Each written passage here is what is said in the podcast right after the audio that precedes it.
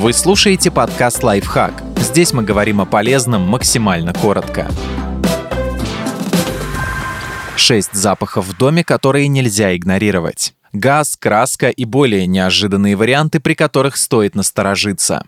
Запах газа. Природный газ ничем не пахнет, но к нему добавляют сернистое соединение меркаптан, которое и дает характерный неприятный аромат. Если он появился у вас в доме, возможно, где-то произошла утечка запах сырости. Он может сигнализировать о появлении в доме плесени, причем она не только дает неприятный запах, но еще способна привести к обострению астмы и аллергии запах канализации. Если во всей квартире пахнет как на очистительной станции, возможно, где-то в доме прорвало канализационную трубу. Биогаз, который образуется в канализационных коллекторах, содержит токсичные взрывоопасные компоненты – сероводород и метан. Так что не откладывая, обратитесь в управляющую компанию или вызовите сантехника запах дыма. Если вы чувствуете его только тогда, когда щелкаете определенным выключателем или используете электроприбор, это может говорить о проблемах с проводкой. Они, в свою очередь, создают угрозу возгорания и пожара, поэтому как можно скорее вызовите электрика запах рыбы. Если вы не покупали и не готовили морепродукты, а запах в доме присутствует, это может быть признаком того, что какой-то электроприбор перегревается. Едкий, похожий на рыбный запах, появляется, когда пластик, резина или другой материал рядом с этим прибором начинает плавиться